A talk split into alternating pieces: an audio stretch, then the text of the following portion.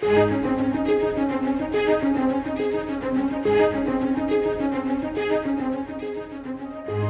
Christian life cannot be reduced to a man made list of things to do and not to do. However, when God gives a specific list in Scripture, we must take careful note of His priorities. Today we examine the Lord's to-do list found in 1 Thessalonians chapter 5. Let's join Scott Pauley now as we uncover divine instructions for the last days.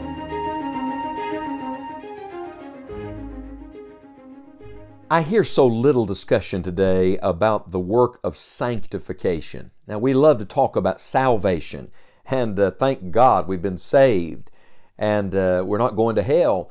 But, friends, sanctification is a part of our salvation. It is the ongoing work of the God of salvation in our hearts. It is the Lord delivering us day by day from the power of sin. I'm afraid too many people are content to say, I've been delivered from the penalty of sin, but I, am not really worried about being delivered from the power of sin. Uh, brother, if you truly know the Lord Jesus as your personal Savior, you're not going to want to sin. You're not going to want to go on in sin. Paul said, Shall we continue in sin that grace may abound? God forbid. That's strong language. Then he says, How shall we that are dead to sin live any longer therein? If you've truly been saved, you will desire the Lord to make you more like Himself. We've come in our list, the Lord's list, 1 Thessalonians chapter 5, uh, to these two verses that God connects.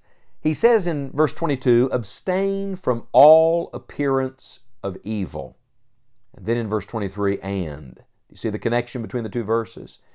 And the very God of peace sanctify you wholly. And I pray, God, your whole spirit and soul and body be preserved blameless unto the coming of our Lord Jesus Christ. You remember that all of 1 Thessalonians is about the coming of our Lord Jesus Christ. Don't forget that. And he's coming near the end of the letter now. He's about to sign off. Usually, last words are, are very significant, and there are lasting principles found in them. He's saying to them, until we meet again, until we meet at the nail pierced feet of Jesus, these are some things I want you to remember. These are some things I want you to apply. And he deals with this matter of being sanctified. Did you catch the word? The very God of peace sanctify you wholly. And I pray, God, your whole spirit and soul and body. In verse 22, he used another all encompassing word abstain from all appearance of evil. In other words, the Lord says, I want to work in every part of your life.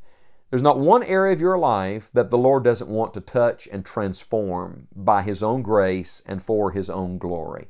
So, what do we learn about this work of sanctification? Well, here are two or three truths. First of all, we learn that it's a process. It was not instantaneous. These people had already been saved for some period of time, and yet God was still working to sanctify them. Uh, he's working in every area of their life. It is an ongoing thing.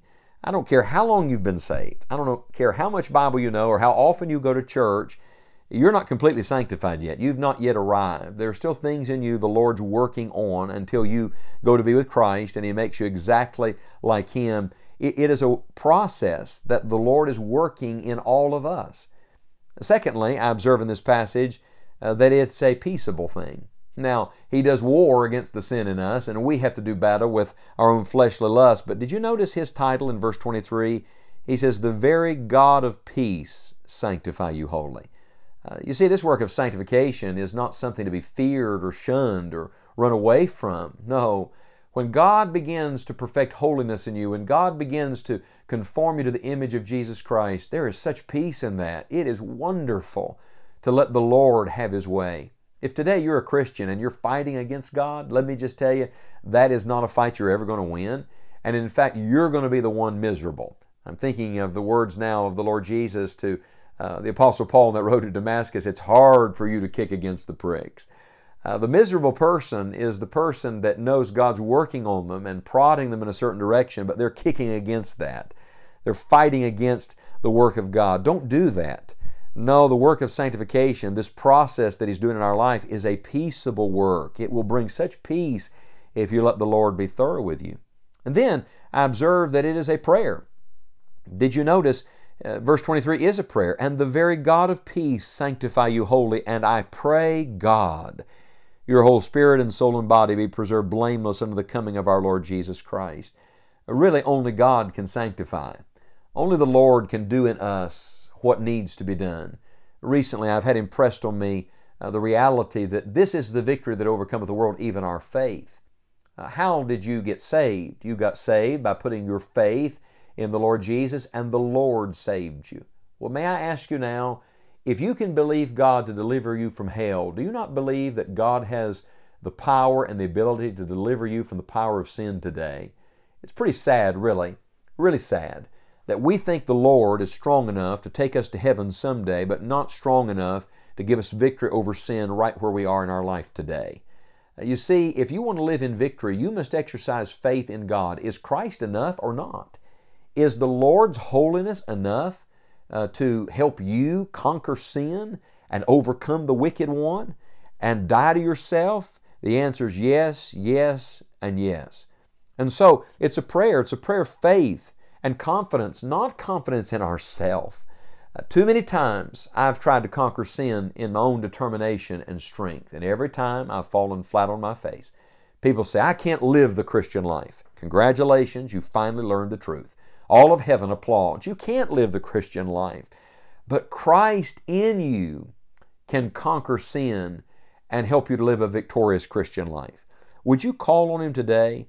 Would you talk to the God of peace who wants to sanctify you wholly? Would you pray right now, O oh Lord, in faith? I want my whole spirit and soul and body to be preserved blameless under the coming of our Lord Jesus Christ. Lord, I want you to have all of me every part of me. See, God wants to do a deep work in us. In fact, when He talks about our whole life, He, he talks about the three parts here spirit, soul, and body. You remember, we're made in the image of God. Our God is a triune God God the Father, God the Son, God the Holy Spirit. Well, He made man a triune man, a trinity, three parts making the whole. You're a spirit, an eternal spirit. That's where God comes to dwell. That's the deepest part of you. That's where God always begins in the deepest part of man. Then you have a soul. In your soul, you have intellect, you have emotion and will, uh, the ability to think, to feel, and to choose. And then the part that everybody sees, that's your body. Spirit, soul, and body. Notice the divine order. Why does, why does spirit come first and body come last? Spirit comes first because God's a spirit, that's where He always starts. And body comes last because that's the last thing to be sanctified. The last thing in you that's going to be made holy is your body. Someday you're going to get a new body. You don't have that yet, but you're going to, and the sanctification process will be complete on that day.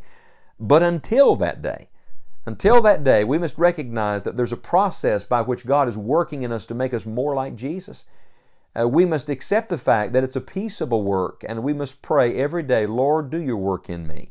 Anything in me that doesn't bring you glory and honor, get it out of my life. Purge that from my life today and anything that's lacking and missing in me, put that in me. I want everything in my life to bring glory and honor to Jesus Christ.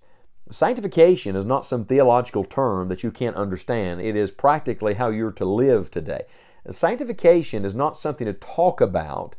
It is something that is active and at work in you if you're a believer. Sanctification is not just for the preachers, it's for all of God's children. Are you a child of God?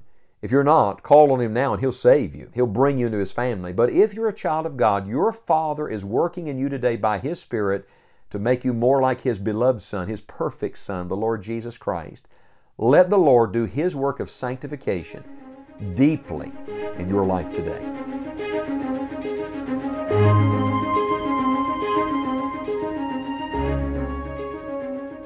We hope you will take the time to read through 1 Thessalonians 5 and ask the Lord to help you do what matters most to Him today.